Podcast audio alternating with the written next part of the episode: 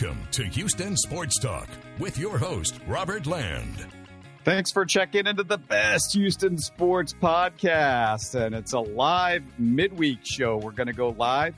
Might do this on the regular, so keep an eye out for it. Robert, along with Sports Radio 610's Sean Bajani. He's the guy, whichever other direction that is. I'm pointing, I don't know which direction I'm pointing to, but uh, between between the two of us, 45 years in journalism and over 35 years covering Houston sports. And Sean, got to start off with the Astros and the loss of Justin Verlander. He signs a two year, $86 million deal with the Mets.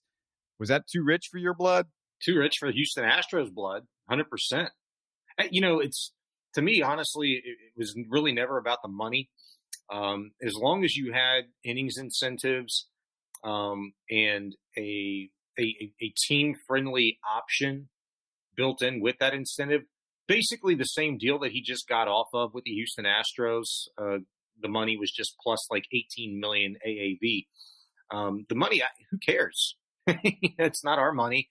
And as long as your owner, Jim Crane in this case, is you know telling you that hey, we have no problem going into the luxury tax and paying that as long as it, it it's the right decision. Obviously, um, it, it, was not the right feeling, the right decision uh, to bring Justin Verlander back. I got to be honest with you look at the last few months, okay? And I, will say few months generally, Robert, because that's when there's really started to be a lot of rumblings like, okay, what's James Click's future here? Um, you know, man, Jim Crane really seems like he's involved. Man, Jeff Bagwell's risen uh, in the ranks. Man, Reggie Jackson, they're really listening to him. All of these things that we've learned over the course of the last few months and really the last four weeks, particularly, I'm glad Jim Crane did not bring Justin Verlander back because I think it teaches us maybe to step back ourselves, maybe reinvigorates us and having more confidence in Jim Crane to not be that hasty, meddlesome uh, owner that's just going to throw money at guys and no matter what the age is. No, like this tells me like, yes, he's not afraid to spend money. And yes, he's still going to be very calculated, quite to the contrary of the James Click comments when he was in the winter meetings in Las Vegas, who said, Yeah, I'm more deliberate. And Jim tends to be the more aggressive style. I'm glad he didn't make this move for that reason. And really, um, if, if, it was the innings incentives, the options, whatever the details really that do matter in the contract negotiations, if that didn't fit, then fine. Because I feel really good about the Astros rotation going forward. And the fact, too, that if in fact they do incur an injury or two, that Jim Crane is not afraid to pull the trigger on a midseason deal to bolster a rotation if need be. Well, if you're out there watching or listening to us on YouTube, let's hear from you. Give us a question or comment. We want to know what you think about the Verlander deal, even if you're not live. You're watching it later. Give us a comment. Don't forget that this Sunday we're going to have our live Texans post game show, Texans and Cowboys. And yesterday I posted a live Rockets conversation with my weekly guest, Frank from Rockets Chop Shop. So lots of good stuff. Look for all the live shows under the live tab on our YouTube page or check your favorite podcast app. And Sean, our friend Adam Spolane at Sports Radio 610, I know you've heard of this place, said he would have given Verlander the money because he said he's worth it. He's an ace. Well, my response is Framber and Javier are the real aces right now because postseason matters. Verlander gave up four or more earned runs in six of his last 12 postseason starts. He only went six innings in four of those 12 starts. But I do agree with one of Adam's points. He said Verlander gave this staff innings, and those innings mattered for this relief corps in the postseason. They had gas in the tank, Sean, partially because of JV. Javier, Garcia, Urquidy, or McCullers need to go deeper into games now that Verlander is gone. At least one of those four guys has to do it. You know, knowing Adam, um, his logic is basically what I'd broken down, and I've actually not always had, but I've come around to in the fact that it's not my money. it's not our money. So yeah, give him the money. That's that's kind of Adam's philosophy there. But yeah, no, the point that he does make about uh, Verlander eating the innings and saving the bullpen throughout the regular season and to be quite honest, we even gritting it out on a couple of postseason starts when he probably could have been pulled earlier than he was, and in some cases maybe should have been. You know, who knows? Um, revisionist history. it's a bi, you know. Um, I'll say this: it's never just one thing. Okay, because as good of a point as it is to say that, hey, JV gave you X amount of innings, okay, and won X amount of ball games, and his ERA was great, strikeout to walk ratio, all of these things, you know, that there is a, it's not just one thing. To be able to go seven innings routinely during the regular season, yes, saves your bullpen, but you're also forgetting about well, the guys in the seventh, eighth, or ninth, and in some cases with Verlander, he had about four or five bad starts this regular season. The bullpen had to be used in the fifth, sixth, seventh, eighth, and ninth. What about those guys? This pitching staff as a whole was tremendously blessed with not having to incur or go through any sort of injury adversities outside of the month or so that Verlander missed, which was, you know, I think more precautionary than anything. And then being without Lance McCullers for the bulk of the season. I mean, that's it. Maybe a little knick knack here and there, but it was nothing like holy smokes where you were really biting your nails and, you know, sweating it out. That's the other thing is injuries will happen and you can't plan for them, but you have to prepare for them. And so it's not just enough to say that, yeah, you know, look at the guys, Javier and Urquidy and Framber, all these guys, the rest of the starters, all six of them that we had this year. Look what they did. Doesn't mean they're going to do the same thing in 2023. You have to prepare for, you know, worst case scenario. You have to prepare for maybe some regression, maybe a career year type of thing. I don't know. Is that going to be Framber? Is that going to be Christian Javier? Is that going to be the best we ever see of Hunter Brown? Who knows? Um, I, I, I think, you know, those are extremes, obviously, but that's kind of the way that I'm looking at it. And um, I wrote an article this week losing JV to the Mets. If it would have been to the Yankees or if it would have been to the Dodgers, if it would have been to the Red Sox, teams like that, then I would have really questioned life itself. But this one doesn't sting at all for me, not even a little bit. It was, you know, tip your cap. Thank you for your service, man. We appreciate it. Two World Series and some of the most tremendous pitching and team leadership and grit that we've ever seen in Houston baseball. Um, that, that, that, that's kind of what I took away from it. And so I, I'm feeling really good about where the Astros are at going forward without him. Baseball, to me, it's about don't put all your eggs in one basket. I mean, I've watched too many teams do that. $40 million is a lot of money for one guy Uh, for a guy that's 40 years old who has a recent history of injuries and I know what he did and I know he had an incredible year and all of that but it's just like that money if something goes wrong you've got 40 million dollars that you didn't spend that you could spend on something at the trade deadline if somebody gets injured like you said John. Yeah and you know I go I go you can go two ways here depends on how you look at it right? Robert $40 million ain't what it used to be. Look at the market for Aaron Judge. You know, the Yankees last year offered him eight years, $230 million. And after having a career year and breaking one of the more hallowed New York Yankee records, never mind an American League record. Nobody gave a rip about that. It was a, it was a Yankee home run record, 61 asterisk, and he broke that thing career year, and he got a hundred and thirty million dollar raise and an offer from the Yankees. And oh, by the way, the Padres probably helped the Yankees out a little bit. And old knucklehead spilling the beans about Judge going to the Giant, or it was the Giants rather, and then the Padres swoop in, make this offer, and then Hal says, "Oh yeah, what do you think about an extra year on the contract and uh, uh, an extra 130 million dollars from what I initially offered you? How's that taste?"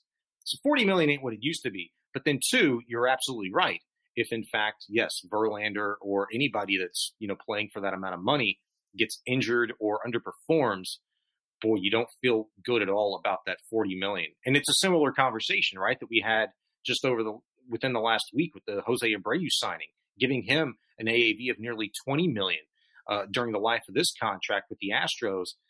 All right.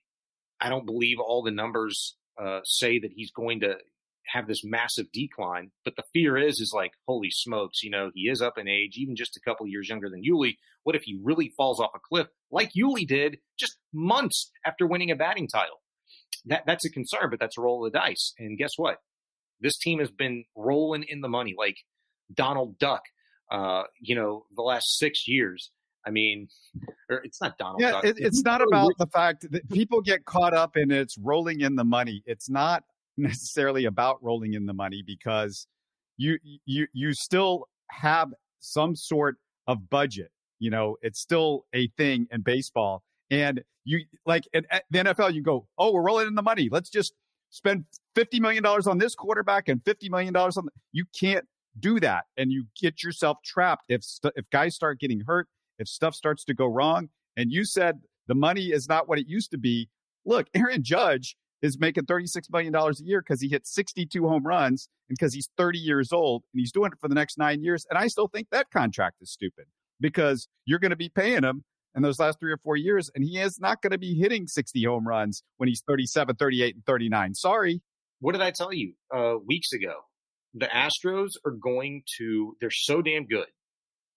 Okay. And they, they were so, you know, fortunate to get these team friendly contracts with the likes of Jose Altuve and Alex Bregman uh, in particular. And to be honest with you, Yuli Gurriel and Michael Brantley, those are really sweet contracts for, I think, the level of production that they gave you when they were on the field and healthy. Wink, Michael Brantley. Uh, but they've gotten a lot of those kind of performances from some guys that, you know, you could make the argument they would have gotten a lot more money elsewhere. They're so damn good, Robert they're going to make teams do some really stupid things. Look at Trea Turner signing for the Philadelphia Phillies for what did he get? Eleven years, three hundred million dollars. Stop it already! Like, are you kidding me? Look what the Phillies are doing. Look at what the Yankees are doing. Look at what the dot the Padres, the Padres. Where all this money come from? The Padres. This clearly means they can afford uh, to throw crazy money at Carlos Correa now if they if they so choose or any team that was in an Aaron Judge deal. Look what this does to them, and it bulks up the market. Like it's it's crazy. The Astros haven't made anybody do stupid stuff. They're going to do stupid stuff without the Astros. We've seen it for years and years and years. Yeah, yeah. You're trying to catch. This is sports. This is baseball. We we've seen it before. Um, let me ask you because uh, I, I think there there was a thing that got brought up. Should Verlander's jersey be retired at Minute Maid? Before you answer that question, just give you his final numbers as an Astro 102 starts, uh, 61 and 19 with a 226 ERA, 0.83 whip, two Cy Young awards, one Cy Young runner up, one 300 strikeout season, an ALCS MVP, a no hitter, and two titles. Yada, yada, yada. Whatever. Hey, uh, I used to be a I used to be a numbers guy, like in regards to like player jerseys. What number was Verlander? Refresh my memory. Oh, I, I, I don't remember the jerseys at all. I don't remember the jersey numbers at all. All right, so there's there's point number one. Like, okay, who kind of whatever jersey in the rafters. It's not what it used to be. Um, it's kind of a cool deal. You know, the Yankees they do the numbers, they do the monuments, and their you know yard out in the outfield. Um, Boston's really iconic with their numbers. You know, on the uh, left field facade or the right field facade rather. Um, yeah, it would be cool, but it would have to be kind of like a historic thing within the Astros organization, correct? Like he would have played like the least amount of games for the least amount of years to have his jersey number retired in the rafters. Granted, the resume speaks for itself. Like, yeah, you know, what would you? Why not do it? Hell, put a statue like they got the statue. Of, I think Biggio and Bagwell out in front of the ballpark. Like make a little pitcher's mound and put JV on there. Give him a statue, do the jersey. I don't care. But yes, the guy should be memorialized. Is that the word? Can you be memorialized if you're living? Honored. Um, but one way or another, if you're the Houston Astros, because I think back to 2017. Before he was a Houston Astro, the city was distraught and brokenhearted, you know, with Hurricane Harvey just ravaging the area. And it wasn't just that, but the team needed a spark. The team needed another pitcher. And I think it was Dallas Keuchel who really, you know, was the most vocal at that point in time where you could just hear the uh, just disappointment in his voice and the mood just emanated from that clubhouse that they needed something. And Jim Crane had a pulse. And yes, in large part, it was made about like he's doing this for the city, you know, to kind of reinvigorate, you know, the city of Houston after, um, you know, such uh, tragic natural events, you know, with the hurricane. It did that. And sure, you could make it about that. But what that ended up meaning for the city, like putting people back in the seats and giving them something to cheer about, and the Astros doing what they were doing, and he was kind of one of the guys that became the face of that run, along with Altuve and Springer and so many other guys. Like that was a special time. That is Houston history. He was a part of the first World Series championship in this city's history. That has to be remembered, and it has to be more than just you know a golden aluminum banner um, you know, in left center field. I absolutely think they they could do it. Should they do it? Absolutely. If they decided not to do it, but put a statue of him outside of the uh, stadium, I'm fine with that too. Well, and he can be in the Astros Hall of Fame, which is something that we didn't have a few years ago. So and that's a good thing. Yeah, he will. And and I saw you post something about which Houston players were the saddest or were people the saddest to see leave Houston. And for me, this was an easy one. It was Nolan followed by Springer because both were still great players and they were two of my favorites. Akeem, Earl, Andre Johnson, JJ Watt, Moses Malone, they were all past their prime when they left. So you, you just felt like they weren't the same guy that you saw when they were in their prime. And guys like Beltran, Gerrit Cole, Verlander, actually, they never quite felt like ours anyway. Correa hurt a little, but I was braced for it. Yeah, but you remember how mad people were when Beltran left and signed that big deal with the Mets. You know, like people around here wanted him bad. They felt like, you know, he could have been a, if not the missing piece. I, yeah, but they were more mad not because you were missing this guy that oh he's Houston. They were just mad because oh he could help us win it. he he was great in the playoffs. Wow. And you went to the you went to the World Series anyway the next year without him. But you know how weak hitting that team uh, turned out to be in the series against those White Sox he would have helped. he would, you know, you never know. He would have helped. Maybe he would have helped. You, you, you, never know. But it's funny. You just kind of made me think of something.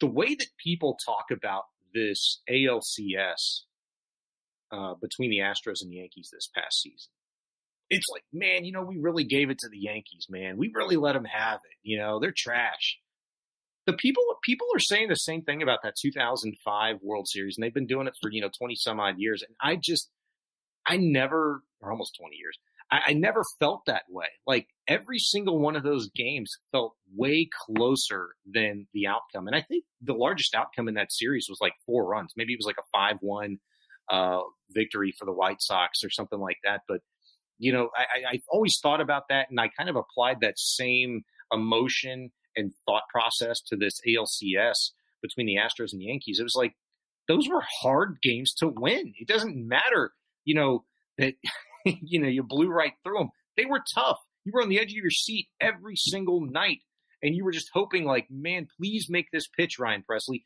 Please make this pitch, uh, Abreu. Please get to the seventh inning. You know, Javier, whoever it was, you didn't want Judge to come up, or you didn't want you know Stanton to come up, or whoever, um, who was a really good leadoff hitter for not the leadoff hitter, but maybe the two hitter for them that was just like crushing it all series.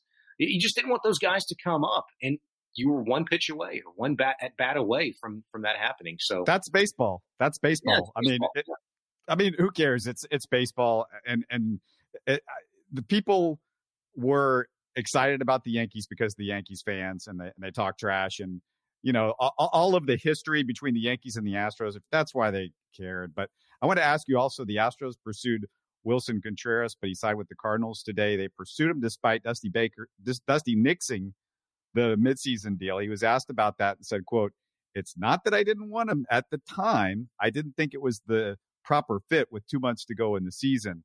You have to learn the pitching staff." How we go about doing things.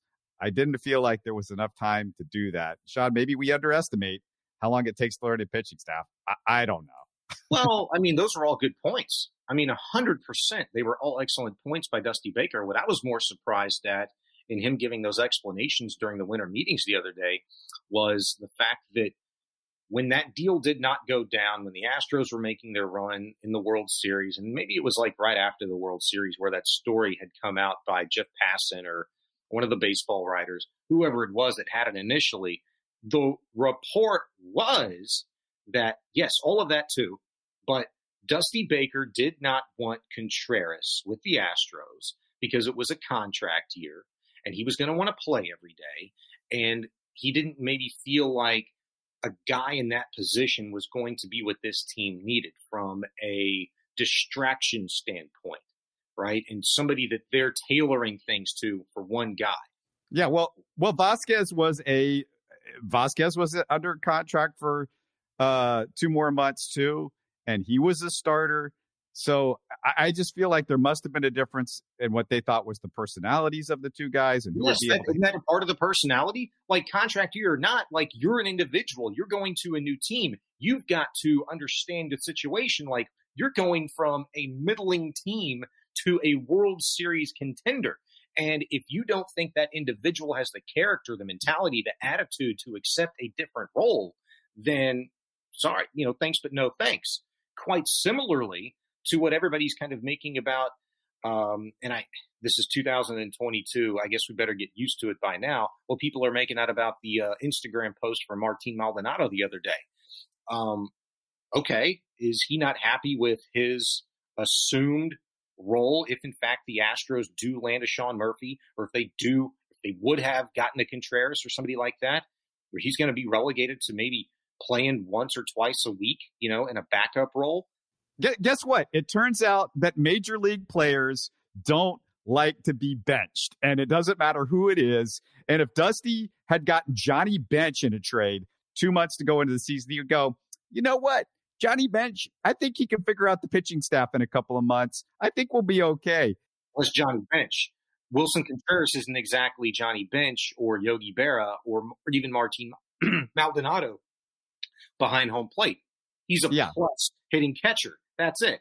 And Dusty Baker said it numerous times this season that we pay Martin Maldonado to catch and handle a pitching staff. Our lineup is so good, we don't really need him to hit. Which brings me to my point and my question to you. Why isn't it good enough all of a sudden now? Now that you've improved first base, and even if center field stays status quo, you're going to, I don't know how yet, but you're going to improve left field. Okay. And the DH role and how Jordan fits into all that, that's going to be improved on paper. So why now is it this big rush where the Houston Astros are being um, you know, attached to all of these different catchers. Would I love them? Absolutely. Would I like to not see Martin Maldonado hit 156 for the bulk of a regular season? Yes. Would I like him to be more productive at the plate in a postseason? Absolutely. But they won a World Series without him doing all of those things. And I don't want there to be a trickle down effect to where you possibly lose Michael Brantley. You lose Yuli Gurriel. Um, maybe you lose Martin Maldonado because he isn't just going to be happy in his new role. Um, you're maybe you lose a lot of the glue guys, a lot of the guys that really made up a, a good portion of character and grit of this locker room that has really helped the wheels continue to go round over the last six years and give you two World Series. Father Time moves on. You got to find guys that have grit that you know, play behind those guys. And you got to hope somebody like a Jeremy Pena takes over more of a leadership role this year. Obviously, you know, he did it in the clutch, but he's going to be required to be more of a leader this year than he was last year. And keep in mind, last year he was the same age. Let me keep remind everybody, he was the same age as Carlos Correa was two years ago when he was yelling at Framber and pumping him up on the mound in the playoffs, and everybody was talking about what a great leader Carlos Correa was. So keep that in mind. Contreras, by the way, just so everybody, if you haven't heard, five years, $87 million, 17 per year. Too much for a 30 year old catcher, in my opinion. No thanks. No thanks. Yeah, and what is quite possibly a career year for, as you said, a 30 year old catcher. Like you talk about uh, expecting a decline. I mean, it seems very natural. Now, what's interesting about that is him going to the St. Louis Cardinals, which that staff, that team, that organization is very used to, and rightfully so, having absolute greatness behind the plate. And one of the most incredible defensive catchers that um, you'll have ever seen being replaced by a guy who, prior to this last year, was not just not known for being a good defensive catcher, but for being one of the worst in baseball. Could hit, but how much of a emphasis is going to be put on Contreras to really uh, improving what he does behind the plate defensively and calling game, handling his staff. I think that's going to be interesting to to kind of follow his production uh, next year in St. Louis. I mean, it, it's impossible to expect a, a guy like that who's a really good ball player and proven as such since he's been in the league, but to replace a future Hall of Famer, um, that's you know that's that that you never ask that of anybody, but there is a demand um, behind the dish within that organization of having a plus defensive catcher. It's been that way um, for a long time, probably 20 some odd years if you look back. Um, who was the catcher before? Dude, I, I, I do not have that good of a memory. I'm was sorry. it Matheny? Was it Matheny? Matheny sounds about right. Yeah. Yeah. And you know, he was he was there for a, a long time. And before him, I think they had a really good one and the name escapes me. It's just it's kind of been that way. And you know, just look at the Astros. They expect a certain kind of thing, and you get used to a certain kind of thing um, at a particular position, or just the expectation of one of your leaders or higher paid players. Yeah, and I I just could care less about the Cardinals because it's poor people problems. We're rich people. I don't know if you realize that, Sean, but we're rich people. I am not ever going to take that for granted or take advantage of that in any way, shape, or form because I remember all too well sitting at home trying to figure out what the hell I'm going to do because I can't watch my Astros whether or not they're losing 100 plus ball games a year to save my life. Like I, uh, I'm relishing every pitch literally uh, with this uh, organization now, and I'll never take it for granted again. Well, we do have poor people here in Houston, and they're called the Texans, and you've been holed up over at NRG Stadium. I assume you heard the reaction when Davis Mills was named starting quarterback again. Not a tremendous surprise, but what what did you think about that? Well, the surprise was how well Lovie Smith handled the announcement. Um, I just couldn't figure out why the hell he didn't do it last week. And you know, I, I really wanted to ask a question today, but I could not for the second straight day or twice in three days, whatever it's been, because I wanted to do the same thing on Monday when he was at the podium. But I can't find out a way to ask these questions without me sounding like a jerk. You know, I, sometimes I, I think I just have that that sound in my voice or maybe the expression on my face where I'm going to come across as a real jerk. I wanted to know from Lovie, and I think I internally I, I know the answer myself, but I it's one of those things like it has to be asked. What happened to the competitive advantage? Why are you naming Davis Mills the starter in the middle of a week now when two weeks ago you refused to name Kyle Allen the starter for your explanation? It was going to be a competitive advantage for the Miami Dolphins. Why isn't it a competitive advantage for the Dallas Cowboys? Is it because they just put 50 points on the board and it's not really going to make a hill of beans whether or not you name, uh, you know, Tom, Dick, or Harry the starter versus you know, Davis Mills on Wednesday? Like, I really think the answer is that, hey, it was a botched job. This is what coaches say when teams are relevant. And we're not going to acknowledge the fact that we're irrelevant because we're trying to keep a locker room. And I made the change initially because the locker room basically told me to make a change by the way that they're playing, the way that they're acting. That's why the word spark is used ever because the team needs it. It feels it. It's telling you that the incumbent is not good, that we stink, and we need to make a change, any change. Was it time for another one? Yeah, because Kyle Allen, unfortunately, I like him as a person, but he was just that embarrassingly bad. Quarterback sneak fumble. He fumbled again, threw two interceptions, one of them to Teagan Quitoriano, which, you know, dumb luck. Same way you can excuse the first two picks of the season by Davis Mills, you know, the tip balls in the end zone. I get that stuff. Sometimes those things can be explained away, but it's also a route concept that was freaking stupid. And again, Pep Hamilton should not go unnoticed, untalked about, um, disregarded. This falls on him, and I would not be surprised to see if this is the very last time in his career, and whatever it may turn out to be for him in any league, the last time that he's calling plays for any team, at least in the NFL. You probably say whatever you want to to him at this point because he might be dead man walking. There might you might only have three or four weeks to say anything to him. Period, John. Yeah, I guess I could. I guess I could. You're right, but it's also, you know, the uh, the public relations staff, as I am planning, will be there a lot longer than Lovie Smith. And you know, whoever the new coach is, I'm still going to have to uh, try to get a word in edgewise with the current PR staff in years to come. I'm assuming. So I don't know. And you know, I don't. If, if he's if he's fired tomorrow, it didn't matter. It's just like I do always want to come across as respectful as possible, and um, for a guy that is self-proclaimed dumb as rocks, I don't want to come across as like, hey, I know more than you. And that's exactly how I think Lovie Smith tends to look at members of the media, um, you know, this season. That you either think you know more than I do and you don't and you're stupid, um, or, you know, I'm just going to be the Mr. Tough Chicago guy that I have been able to kind of rely upon and hang my hat upon over the last 15 years.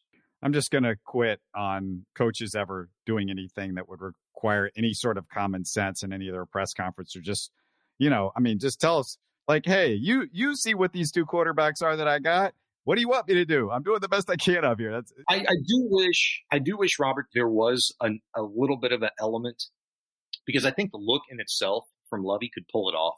I wish there was a little bit of Jim Mora in him, you know, especially in this particular type of season, in the situation that he at least somewhat knowingly undertook. You know, Hey, exactly what you said. We're terrible. We stink. Playoffs? What? We're just trying to win a game. And in this case, for Love, it would be winning a game. We're just trying to get, you know, 100 yards in the first half. I mean, they put up negative five yards in a game in the first half at one point this season and followed up with 35. I mean, every week in the first half, it is kind of like, ugh. And you know what? Let's not pretend like Gary Kubiak's offense was this explosive machine. Because one of the biggest criticisms during Gary Kubiak's time here, when he had Matt Schaub and Andre Johnson, all these guys, you started slow in the first half. It wasn't anything exciting. You never threw deep to Dre. He was never on the field in red zone situations. And if he was, you wouldn't throw it to him in the end zone. How the hell that guy ever scored as many touchdowns as he did is beyond me.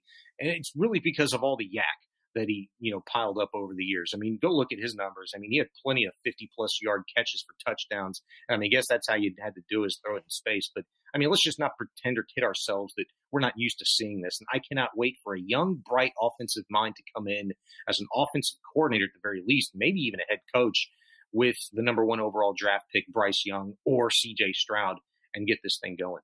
One of the many things that stinks about the Texans being awful this year is happening this Sunday. You only get the Texans Cowboys rivalry game once every four years. I'm guessing NRG might be 80% Cowboys fans on Sunday, if not more. And Sean, oh, it's up in Dallas. It's in Dallas. It's oh, not. Oh, oh, oh, it's oh, that's right. It's in Dallas. But yeah.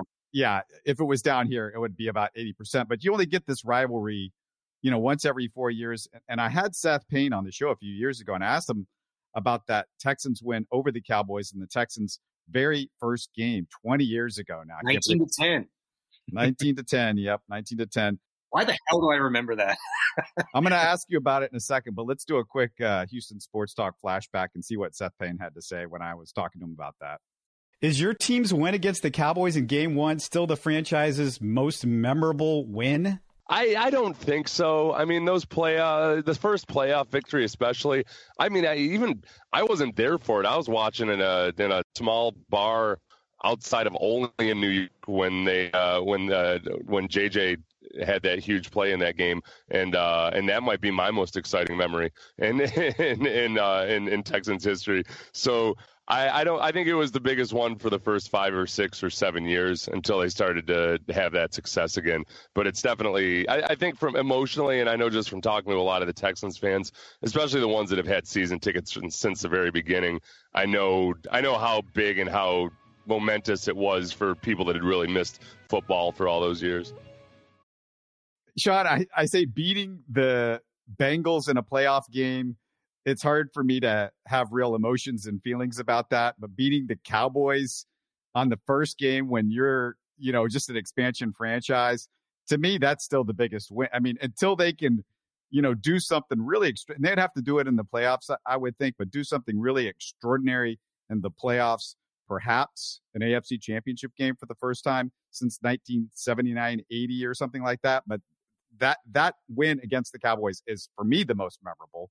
It's the most memorable, I, I think, probably for most people.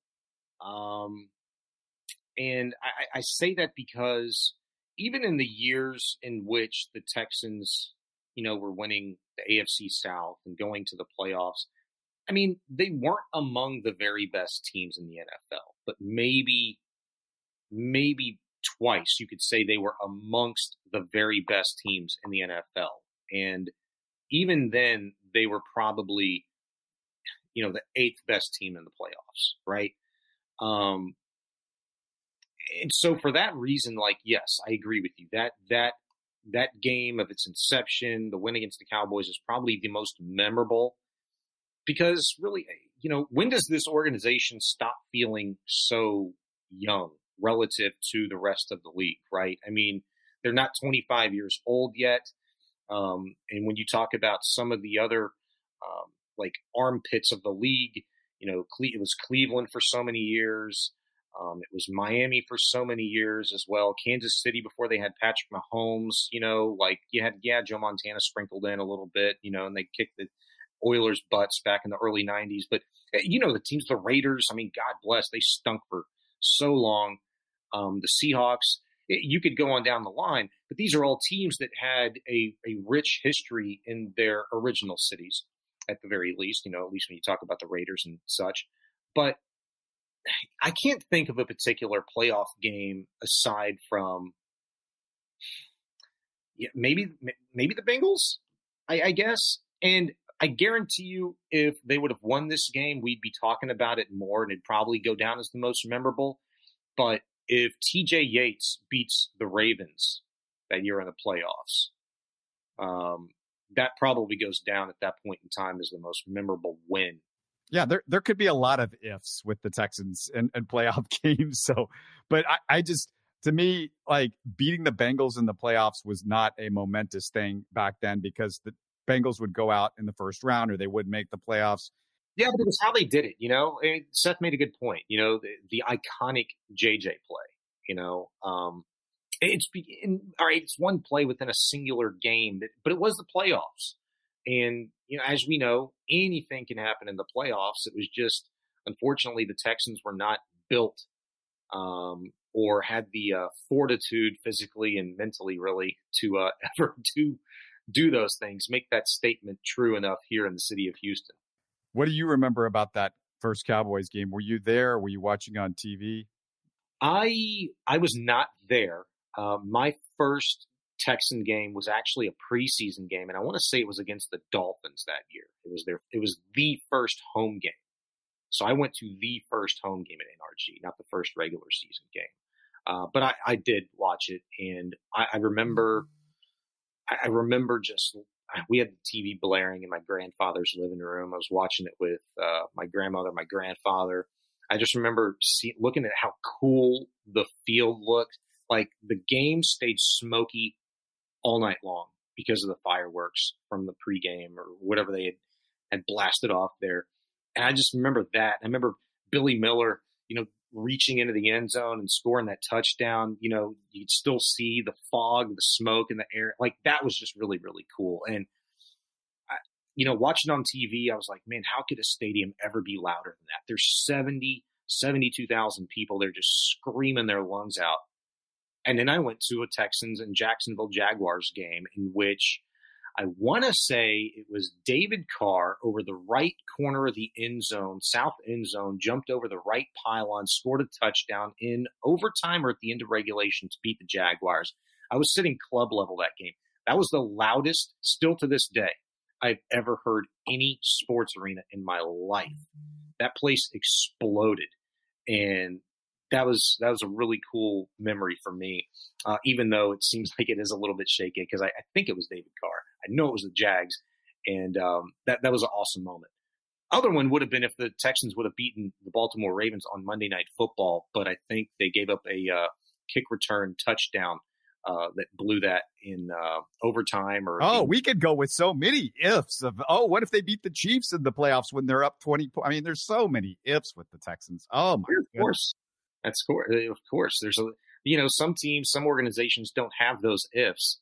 Um, or at least the ifs are a lot bigger. You know, the Texans have had their opportunities, they've had their moments uh, to really ingratiate um, themselves to the city of Houston um, long before the Astros obviously did with this recent run. And they'll do that. They will do that one day. Is it going to be with Nick Caserio as general manager? I think that is the million dollar question. Is he going to be fired at the end of the year? Absolutely no. I think any conversation as such is ridiculous at this point in time. It's hard for people to see the forest through the trees. Um, but this is his project. What are you going to do? Pay him, um, you know, his millions of dollars for four years to not be the general manager of this team? Like you're paying David Culley 21 million over the next three to not coach football anymore? Like you're paying Bill O'Brien you know, his money to not coach anymore. Like you're paying so many guys. It's not going to happen. This is his plan. Hadn't looked exactly like Cal was sold that it was going to look, but he's definitely going to give Caserio his time, especially coming off of this past year's draft and with the draft capital that they have in 23 and see what he can do with it. Yeah, go check our last live post game show with the Texans and the Browns because we get uh, into in depth a little bit about Nick Caserio and you know if he should be around next year and all that. I, I just I'm going to put up. Uh, I think I did. No, actually, I just did put up a clip, so it should be up there on YouTube about uh, that whole conversation of Caserio because somebody did ask us about that in the last Texans post game. Uh, I want to thank everybody for joining us. We're going to do that Texans Cowboys post game. Hopefully, this thing can stay close. Last I checked, Sean, the Texans had a 17 point uh, disadvantage in the uh, in the betting. It's the biggest line in the NFL this season, and the second biggest against the Texans, which previously was 13. And last year, I think they had a line bigger than 17 about three different occasions, and both of them covered. It was the Bills and Cardinals, I believe, that blew the brakes off of them last year. Yep, I was going to point out, yes, it is the biggest line in the NFL this year, the Texans and the Cowboys for this game. And like I said, it sucks that it means nothing and there isn't like a bunch of Texans fans that are, are wanting to go up to Dallas to be at the game like they do every single time that the Texans play the Cowboys in Dallas and, and have done over the years. That part is really something that's missing from the rivalry at this point. And, you know, hopefully the Texans will be worth a darn in four years when they play each other again. But, Sean, thanks for doing this. We'll talk to you again on Sunday. Absolutely. Listening to Houston Sports Talk. Hey, you can support the show by subscribing on YouTube and commenting on the videos. Listen to Houston Sports Talk on Spotify, Apple, Stitcher, and Google. Don't forget to tell a friend and share our show on social media. Spread the word, everybody. Thanks for listening.